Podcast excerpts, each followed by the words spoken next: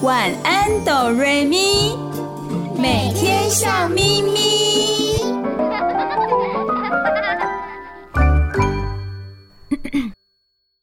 准备好了吗？我们要开始喽！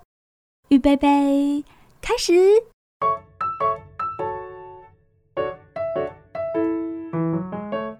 嗨，亲爱的大朋友和小朋友，我是小雪。你收听的节目是《晚安哆瑞咪》，每个礼拜天晚上九点到十点播出的节目。大家好，我是小光。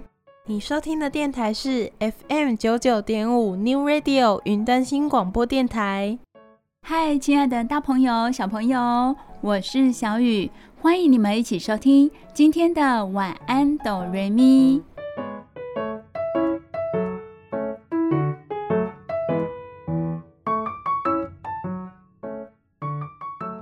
我们今天又要来认识一个国家喽，是哪个国家呢？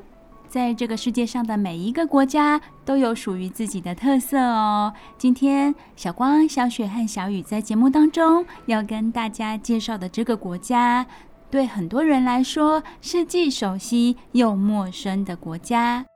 熟悉就是熟悉，为什么会有陌生的感觉呢？今天我们要跟大家介绍的国家就是德国。为什么我们会说德国是既熟悉又陌生的呢？因为我们在日常生活中常常使用德国生产的产品，像是德国制造的橡皮擦或是彩色笔。你认识的车子里一定有德国的厂牌，像是宾士、BMW。不少妈妈喜欢用的双人牌刀具也是德国品牌。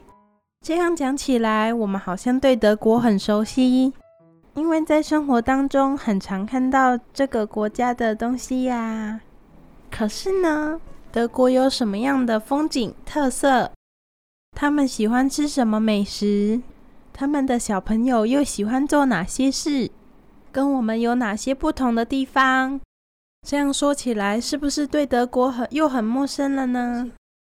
哎，对耶，这些我们都不太知道。这下子德国又变得好陌生了。真的哈、哦，德国对我们来说真的是一个熟悉又陌生的国家。没关系，现在我们就来跟大家介绍一下德国这个国家哦。当我们深入了解的时候，也才会发现，哇，原来德国有这么多厉害的地方，还有很多特色，值得我们去认识一下。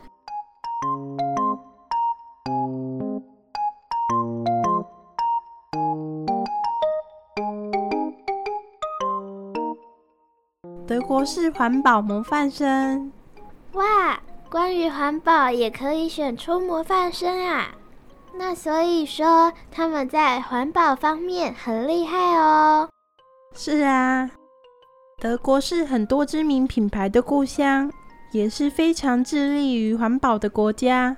德国人很有远见，从二三十年前就开始研究该如何保护环境，几乎每个人都会身体力行。对他们来说，垃圾分类、省水省电。在庭院做堆肥，用堆肥种花、种树、骑脚踏车上街，就跟饿了要吃饭、渴了要喝水一样自然。在全国人民的身体力行之下，德国在过去二十年间减少了两百多亿公吨的二氧化碳排放。换成能源消耗量的话，他们所减少的二氧化碳。大约等于台湾人民在过去六十六年所消耗的总能量。哇，那真的很多哎，为环保尽了很大的力量。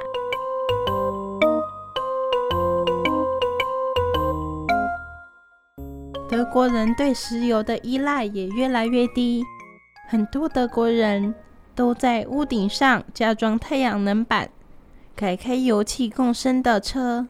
随手做垃圾分类，就连德国人每日的用水量也在持续下降中。德国人每人每日的用水量还不到一百五十公升，差不多只有台湾人的一半。难怪德国在二零一零年全球气候保护的成绩名列前茅，已经成为全世界的环保楷模。哇，要把环保变成是像喝水、吃饭这样的事情，每天每天的做，真的很不简单呢。而且听说德国很早就开始研究天然能源，也就是绿色能源。因此，目前掌握的太阳能和风力发电技术，已经遥遥领先其他国家。例如，由德国领军的国际沙漠科技计划，将利用南欧和北非的太阳能，产出一千亿瓦电力，相当于八十个大型核电厂的产能。预计从二零五零年起，供应全欧洲太阳能源。二零一一年三月十一日，日本大地震引发核电厂辐射外泄。有鉴于此，德国政府也很快宣布，要在二零二二年之前关闭国内所有的核电厂。成为世界上第一个对核能说再见的国家。拜拜拜拜。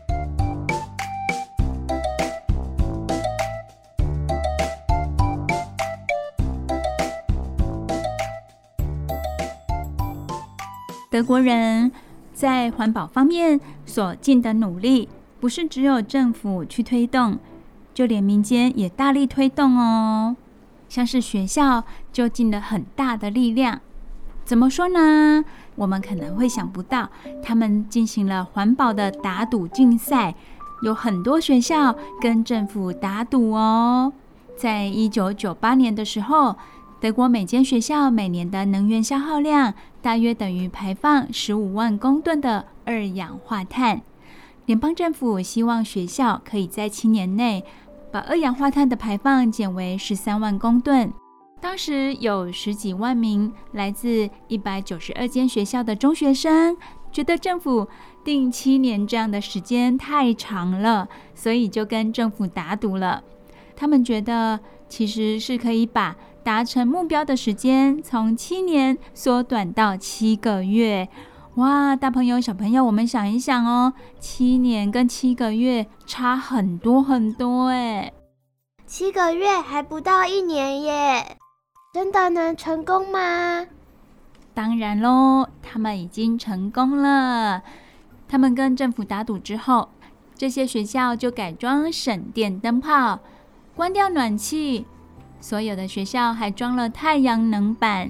利用太阳光的能量产生能源，每个学生都努力地节省用水，减少垃圾量，甚至不再开车或让父母再去学校了，而是改搭公车或者是捷运。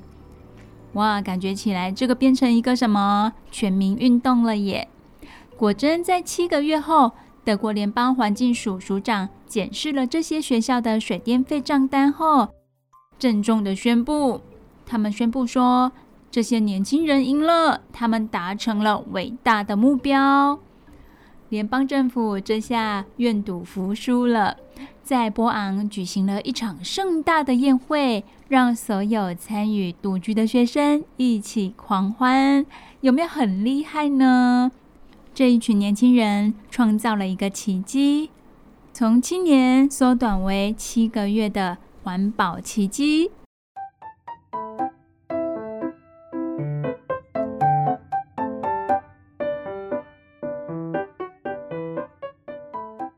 德国除了是重视环保的国家，也是爱好和平的国家。这要怎么说呢？优点都被他们拿走了。现代德国是个进步且发展均衡的国家，但也有段不堪的历史。德国是第一次与第二次世界大战的发动国。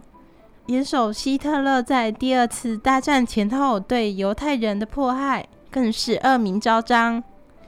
正是因为发动战争的错误，曾经迫使德国分成东德与西德两个国家，首都柏林也被柏林围墙分成东西两区。现在的德国人汲取了历史教训，真正体会到和平对国家的重要，因此东西德再度统一后，前西德人民甚至愿意为了建设。东德而多缴一笔税金，并提供奖学金给来自世界各地的学子，欢迎大家到德国学习。表面上德国人看起来很内敛，不太热情，但是，一旦知道你需要帮助，他们绝对会努力打破语言隔阂，伸出援手。因为努力追求和平。德国已成为稳定欧盟的主要力量。这个国家不仅致力于保护地球环境，替后代打造美好的未来，对国内和国际也提供稳定的发展和互相交流的基础。称德国为爱好和平的国度，真是一点也不假。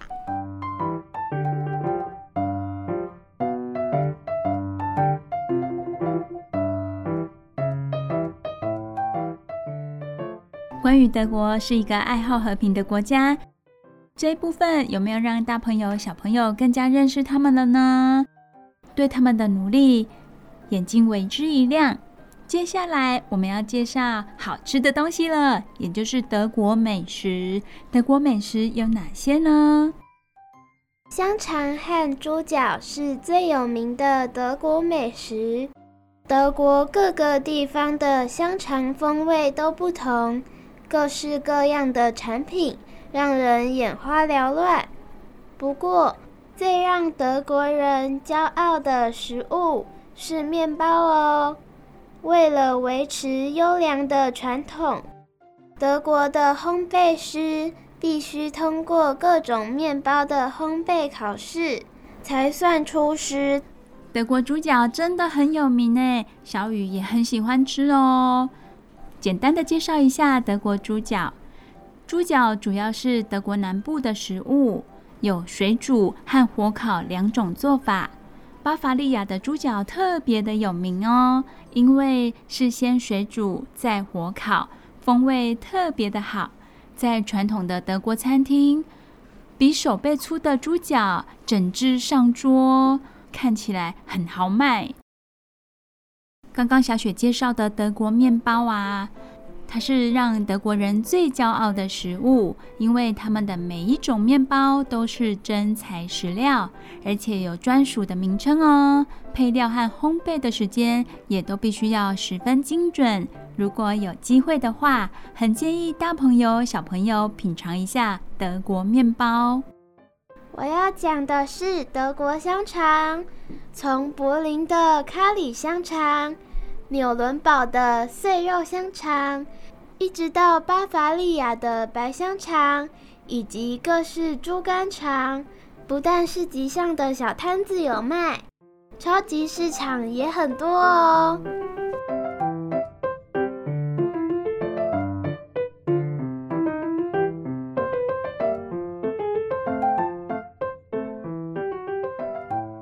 关于德国的教育也跟我们很不一样哦。德国小孩不一定要上大学，对他们来说一技之长更重要。因此，德国学校很强调适性教育，也就是针对每个人的特质来引导学习。因此，大家都很喜欢上学，充满求知欲，一辈子都对世界充满好奇。德国小学只有四年，但如果你觉得自己还没准备好上中学，可以自愿多读一年。中学主要分成两种，一种是为大学做准备的大学预校，要读八或九年；另一种是五年的职业学校，读完后可再进高级职业学校。就读三四年，精进自己的技术。中小学生每天只上半天课，放学后的时间由学生自己安排，所以德国小孩从小就很独立，也有很好的自我管理能力。学生得做科学、文学、音乐等各科报告，所以从小就会自己去博物馆、图书馆找资料。幸福的德国小朋友，不论住在哪里，去图书馆或博物馆都很方便。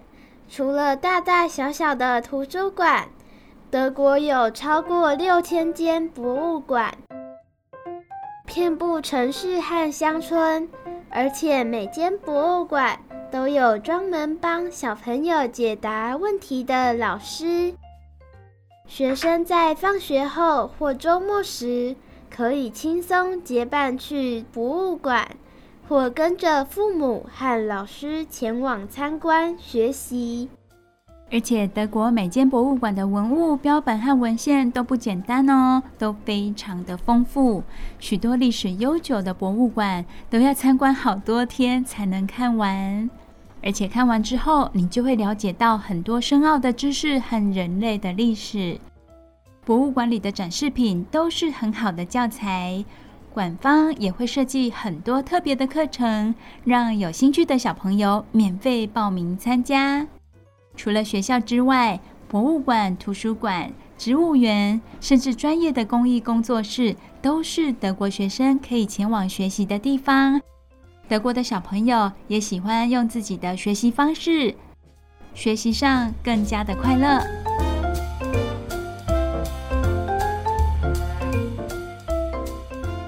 我们介绍了很多关于德国的一些特色，给大家认识。最后呢，还要讲一讲有一些很著名的东西，也就是德国啊，它是很多大师的故乡。我们一起来听听看有哪些大师哦。德国在科学上的发现与发明也很多哦，像是电脑、扫描器、液晶萤幕、X 光、磁浮列车等，甚至是现在常常听到的 MP3。科学上表现亮眼之外，德国在文学和哲学方面的表现也很突出。你从小读的格林童话，就是德国的格林兄弟在两百年前写的。这里也是很多哲学思想与教育理论的发源地。德国还是音乐家的摇篮哦。古典音乐中最重要的三位作曲家。巴赫、贝多芬、布拉姆斯都是德国人。一直到现在，德国的大城市每晚都有音乐会和歌剧表演，让喜爱音乐的人可以享受整晚的美妙旋律。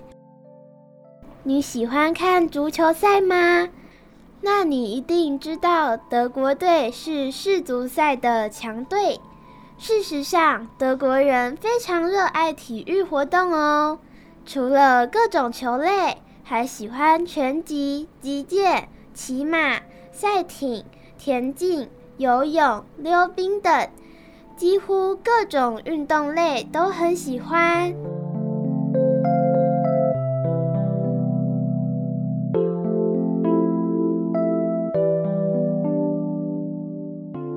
朋友，小朋友，德国人给我们的感觉可能很严肃，但是你知道他们的狂欢节吗？如果在狂欢节的时候去德国，一定会完全改变你对他们的看法哦。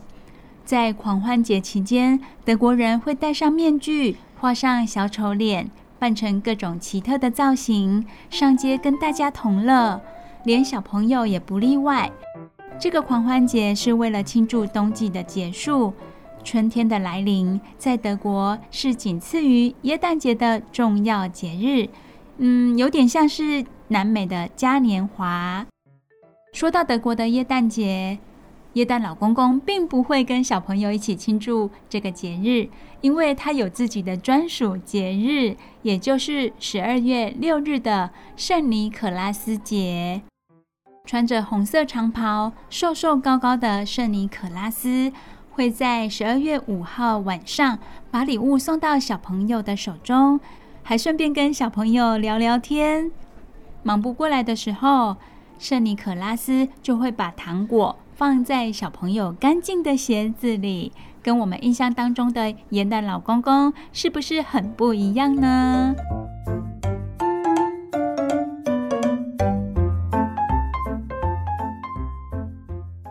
亲爱的大朋友、小朋友，小光、小雪和小雨在今天的节目当中跟大家介绍了德国，希望可以更增加你们对这个世界的认识哦。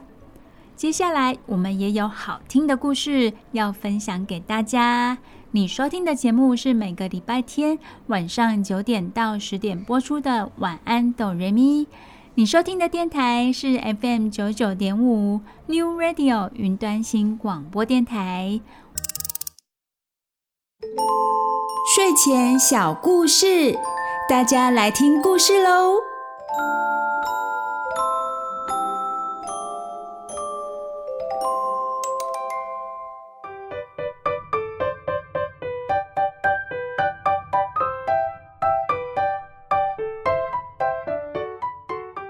嗨亲爱的大朋友、小朋友，我是小雨，欢迎收听每个礼拜天晚上九点到十点播出的《晚安，哆瑞咪》。你收听的电台是 FM 九九点五 New Radio 云端新广播电台。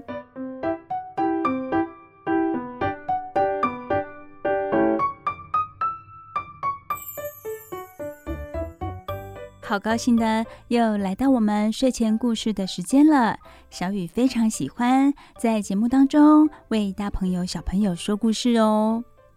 今天要说的故事是关于一只小狗的故事。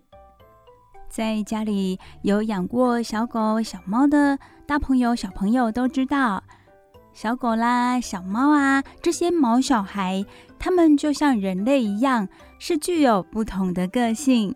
而且差异还蛮大的，跟这些不同个性的小猫啊、小狗相处在一起，生活在一起，会觉得还蛮好玩的。当然喽，有时候会遇到让人哭笑不得的事情，或者是呃觉得很愤怒的事情，那也没关系，我们会打从心里的原谅他们，对吧？因为他们毕竟是宠物。也有的大朋友、小朋友会尽力的去教导这些毛小孩、这些宠物，希望他们也能够守规矩，就像教导一个小孩子一样。不过，要导正他们的行为，有没有那么简单呢？养过毛小孩的大朋友、小朋友就知道了，其实没有那么容易哦，需要有很多很大的耐心才有办法的。尤其你说国语，他说狗语，语言不通，所以我们人类就要用很多心思来教导他们，让他们去了解，才有办法来改正他们的行为。而且啊，一个好习惯的养成也不是这么容易的。对我们人来说，好习惯要一天一天的养成已经很困难了，更何况是动物呢？你说对吧？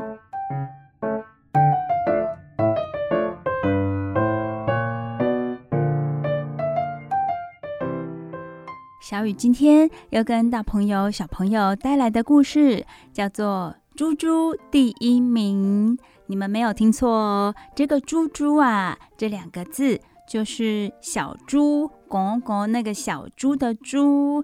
不过，它是一只小狗的名字，很特别吧？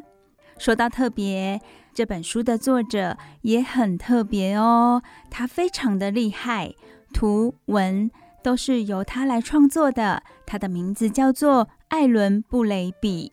除此之外，他的人生也是非常的不寻常。不寻常是他自己形容自己的。那么他做了哪些不寻常的事情呢？小雨来告诉大家，介绍给大家知道哦。艾伦布雷比。是澳大利亚儿童读物的作家，他的创作非常非常的多，而且翻译成各国的语言，在世界各国可以说是非常畅销的。他的人生经历也很不寻常，非常的特别。他曾经当了十五年的演员，无论是电视或电影，他都曾演过哦。他还得过澳洲电影及电视美艺学院奖的最佳演员呢。儿童读物作家很少有这样子其他的经历的吧？大部分都是很专一的在写作上。另外，艾伦·布雷比，他还曾经在一家大型的广告公司工作。他说，在那里他学到了很多东西，不过很累。而且他还开过画展。诶，从我们刚刚介绍说《猪猪第一名》这本书图文都是他创作，就可以知道他在绘图方面也很有能力。他开过画展，这个好像是名副其实了。目前为止，他有二十多本的童书著作，像是。最最最要好的朋友啦，还有八哥狗猪猪一系列的书。小雨现在就把《猪猪第一名》这个故事说给大家听喽。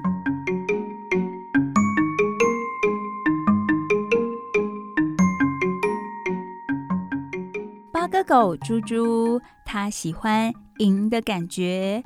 如果它没有赢，一整天都觉得自己完蛋了。是的，猪猪第一名，它就是非得赢不可，什么都没有办法阻挡他。哦，该怎么说好呢？绘本故事开始的第一页，小雨就看到了八哥狗猪猪呢，他就站在讲台上最高的位置，也就是第一名的位置哦。好，我们来看看。他在生活当中有哪些事情要争得第一名呢？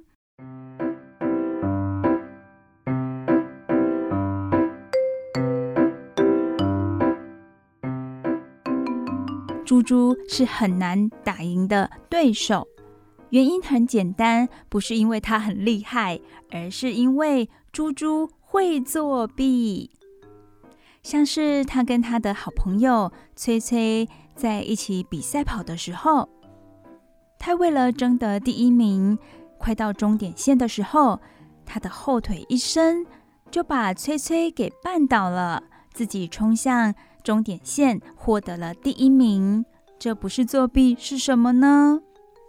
如果他真的比输了，还会大发脾气，他会尖叫，他会哭泣。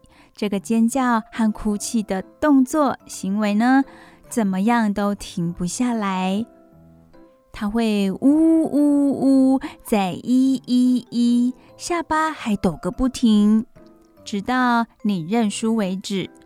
跟他说：“好啦好啦，算你赢。”可是只要这一句话对他说出口，他就会拍手啊，又跺脚的，反复的大声讲个不停，说他是第一名。他是第一名，然后他的好朋友腊肠狗崔崔就会觉得很无可奈何。遇到这样子的对手，也真的无可奈何。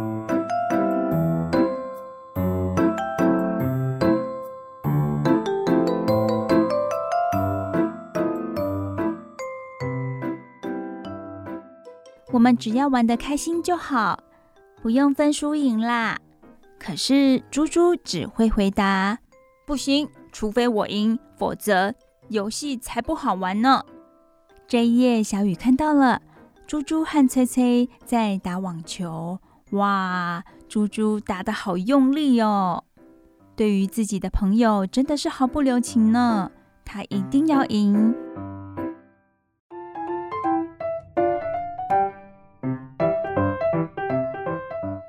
有一天晚上，晚餐时间到喽！猪猪开心的大喊：“谁吃的比较快呢？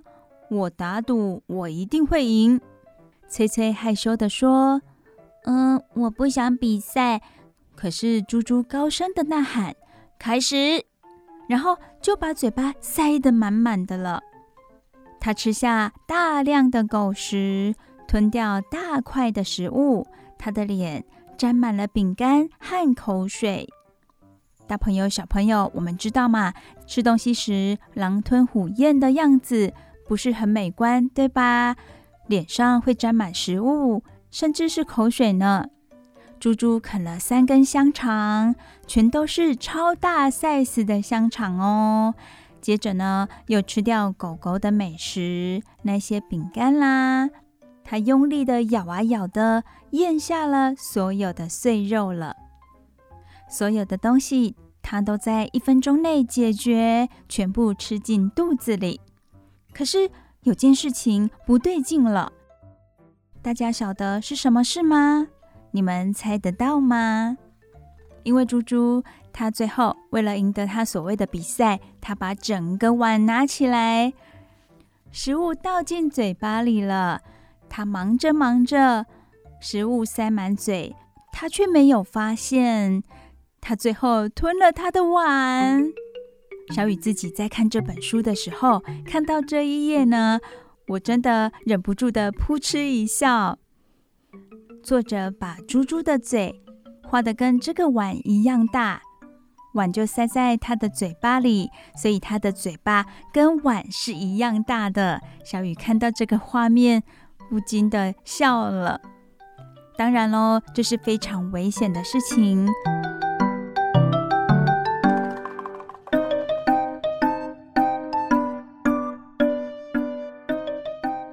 还好，猪猪很幸运，它有崔崔这个好朋友，而且崔崔知道该怎么办。崔崔从猪猪的背后抱住它，在猪猪还没脸色发青之前，崔崔就赶快帮猪猪把碗从嘴巴里挤出来。可是你们知道吗？猪猪并没有感谢翠翠，它只是顾着说。是我赢，我赢了。接着呢，碗马上弹了回来。谁都没料到，刚刚才挤出去的碗，现在又马上弹回来了。弹回到哪里呢？弹回到猪猪的头上。这一下，把猪猪给打进垃圾桶了。猪猪一头栽进垃圾桶，可以想见的，它受伤了。接下来的日子就变得很不一样喽。每一次猪猪和崔崔一起玩的时候，猪猪不一定都会赢。从此以后，他玩游戏是为了开心，不一定要赢，而且他的脾气也暂停，没有这么大的脾气了。因为他吃狗食的时候得到了教训，所以他的脾气也改了，也告诉自己不一定要赢。另外一方面，崔崔可开心的了，因为他有机会可以赢了。不然每一次都是什么呢？都是猪猪拼了命的想赢，就算输了也要想办法把第一名拿回来。那么，大朋友、小朋友，这个八哥狗猪猪，它到底本性有没有完全改过来呢？哇，小雨翻到绘本的最后一页。其实也还没有诶，他还是喜欢用作弊的方式赢得比赛。小雨忍不住的想要叹一口气，唉，这个猪猪真是本性难改呢。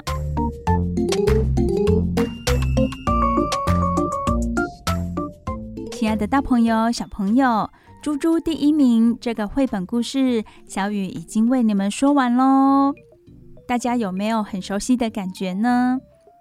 有的小朋友在很小的时候就很喜欢那种赢的感觉，因为他曾经赢过，而且当他得到第一名，他赢得比赛的时候会获得周遭人的掌声，对他百般的夸奖，还送予他礼物。小朋友有过这样子很棒的体验之后，他就觉得嗯。他下次也要得第一名，来获得大家的掌声跟喝彩，甚至是礼物。但是他并不晓得，诶，每一个比赛，每一个竞争都会有输有赢。有时候，当他输了比赛，他会输不起，除了难过之外，他还会很愤怒，就像故事里的猪猪那样。小雨也遇过这样子的小朋友哦。那这个时候该怎么办呢？小雨很有耐心，一次又一次地告诉这个小朋友：“当我们参与游戏或者是比赛的时候，一定会分出输赢。当你赢的时候，那种感觉很好，这个时候可以好好的肯定自己。那么输了比赛就要否定自己吗？不是这样子的哦。输了比赛，有时候只是因为别人比我们多努力一点点，或者是比我们运气好一点点，但那并不表示我们很差劲。每一个人都有机会去赢得第一名，有时候是你，有时候是我，这样子也蛮有趣的。如果你真的很想赢，很想拿到第一名的话，可以仔细想想，你需要做哪一些努力来得到这个荣誉呢？而不是去作弊，像八哥狗猪猪一样去作弊，或者是威胁别人，这些都是不对的行为哦。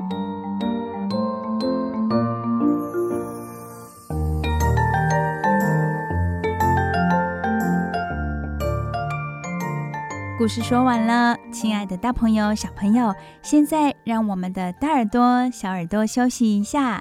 你收听的电台是 FM 九九点五 New Radio 云端新广播电台。你收听的节目是每个礼拜天晚上九点到十点播出的《晚安，哆瑞咪》。现在我们一起来听首好听的歌曲吧。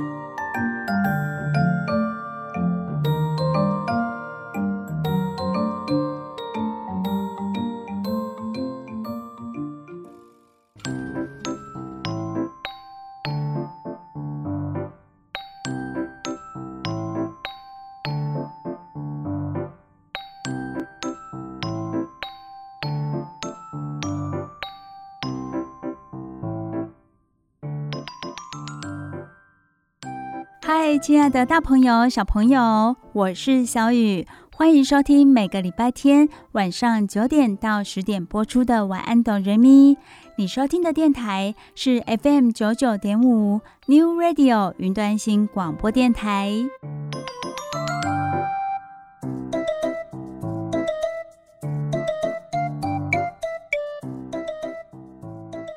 大朋友、小朋友，我们刚刚听到了猪猪第一名的故事。小雨现在要说艾伦·布雷比《八哥狗猪猪》这一系列绘本的另外一本，叫做《猪猪爱说谎》。诶，猪猪第一名这个故事里就已经说到猪猪的一些不当行为，接下来这一本又说到他爱说谎的行为也是很不好的。难道这一系列都是负面教材吗？真的有人看了这一系列的书，就是这么形容的，觉得这些都是负面教材。但是看完之后觉得很有趣，尽管是负面教材，但是看完之后我们会去思考很多很多的事情。大朋友、小朋友在阅读这一系列的书之后，就可以一起去讨论里面要告诉我们什么。虽然作者都没有说，但是我们可以去反复、反复的思考，从中获得很多，并且在生活当中，我们可以做哪些改变，去让自己变得更好。好，现在小雨就要说给大家听这个故事。这个故事叫做《猪猪爱说谎》。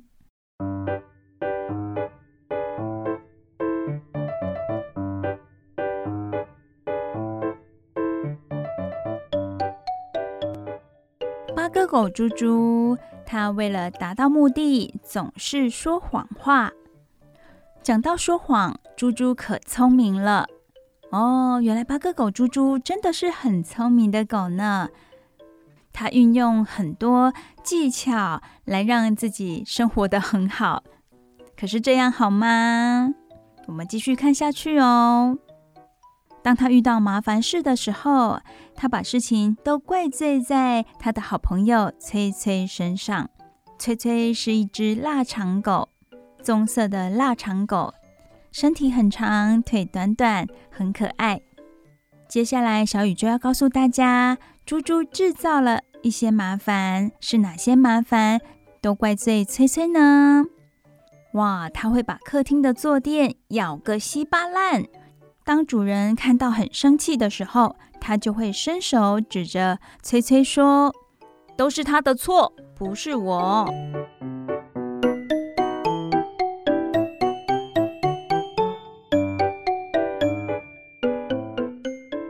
猪猪会砸碎盛满鲜花的美丽花瓶，然后对主人说：“崔崔已经疯了好几个钟头了，他在那里跑来跑去的，然后就撞倒花瓶了。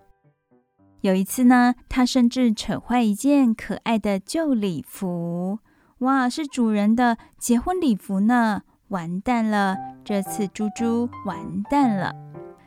可是猪猪赶紧。”躲在崔崔的背后，要崔崔认错，说的好像自己很棒，做对了事情一样。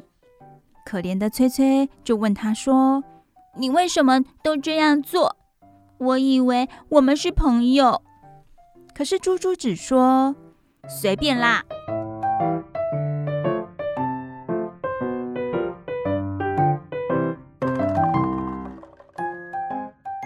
这一天，猪猪准备实行他最奸诈的计划。他说：“我要偷走所有的点心。”他看着放在高高柜子上的点心，这样说着：“因为人们喜欢把这些点心放在高高的柜子上。可是，在拿点心之前，我需要撒个聪明的谎。嗯，让我想想看哦。”很快的，他想到办法了。于是他放了一个屁，哇哦，这个屁呀，又臭又坏心。然后他再指着崔崔说：“就是他，嗯，好臭啊，就是他。”接着，崔崔就被带到屋外呼吸新鲜空气。崔崔一副很厌世的脸。而现在呢，猪猪的机会来了，他爬上椅子。耶！Yeah, 那些点心都是我的了，我要把它们全部吃光光。可是这堆点心的后面，哎呀，好像有某个东西呢。它是一颗旧保龄球。大朋友、小朋友，我们如果有摸过保龄球的话，都知道保龄球怎样，是轻还是重呢？嗯，没错，它非常的重哦。当猪猪扯下那些点心，又扯下那个旧保龄球的时候，瞬间他的头就被保龄球打中了，他又受伤了。接下来的日子变得很不同喽。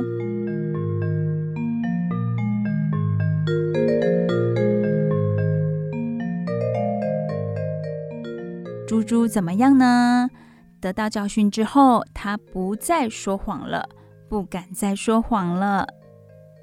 他的好朋友崔崔非常的开心，因为这下子他再也不必带人受罪了。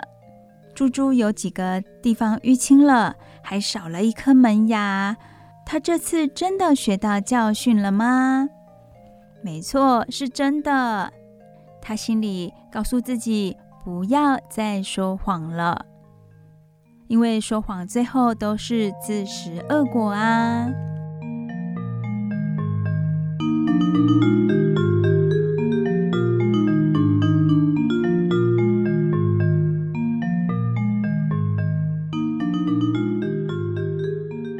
亲爱的大朋友、小朋友，小雨已经把《猪猪爱说谎》这个故事说完喽。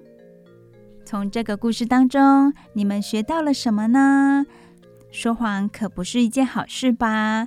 它除了让人家不信任你之外，因为你一而再、再而三的说谎，人家戳破你的谎之后，就认为你是一个不值得信任的人。所以说谎不是一件好事，最后受伤的还是说谎的那个自己哟。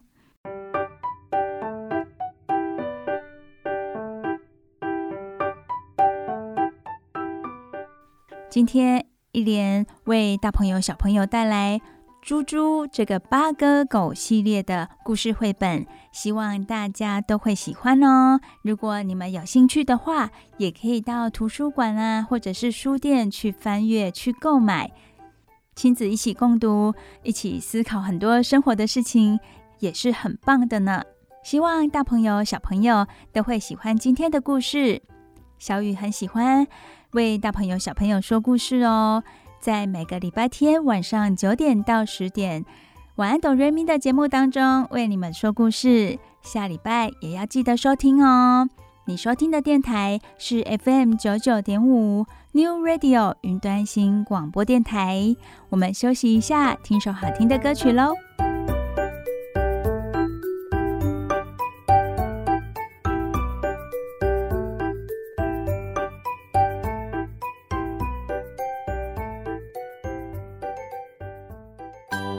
走开，我们马上回来哦。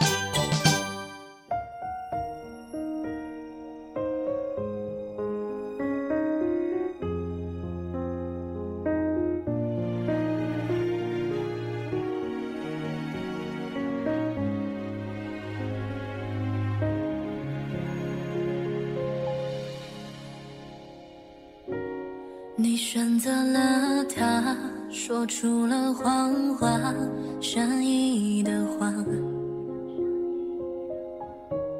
刚拨通电话，你说你在家，那他以为他是朋友而已，尽量保持不在意，那么我也放心安慰的。心绪，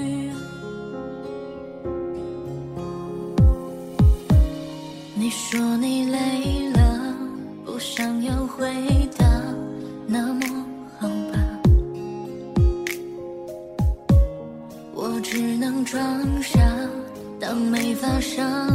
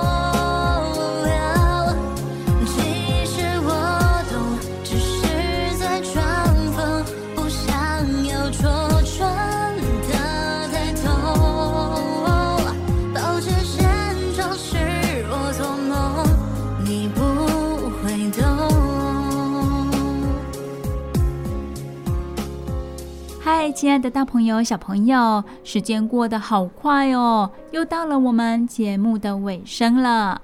我是小雨，谢谢你们今天的收听。我是小雪，你收听的节目是晚安哆瑞咪，每个礼拜天晚上九点到十点播出的节目。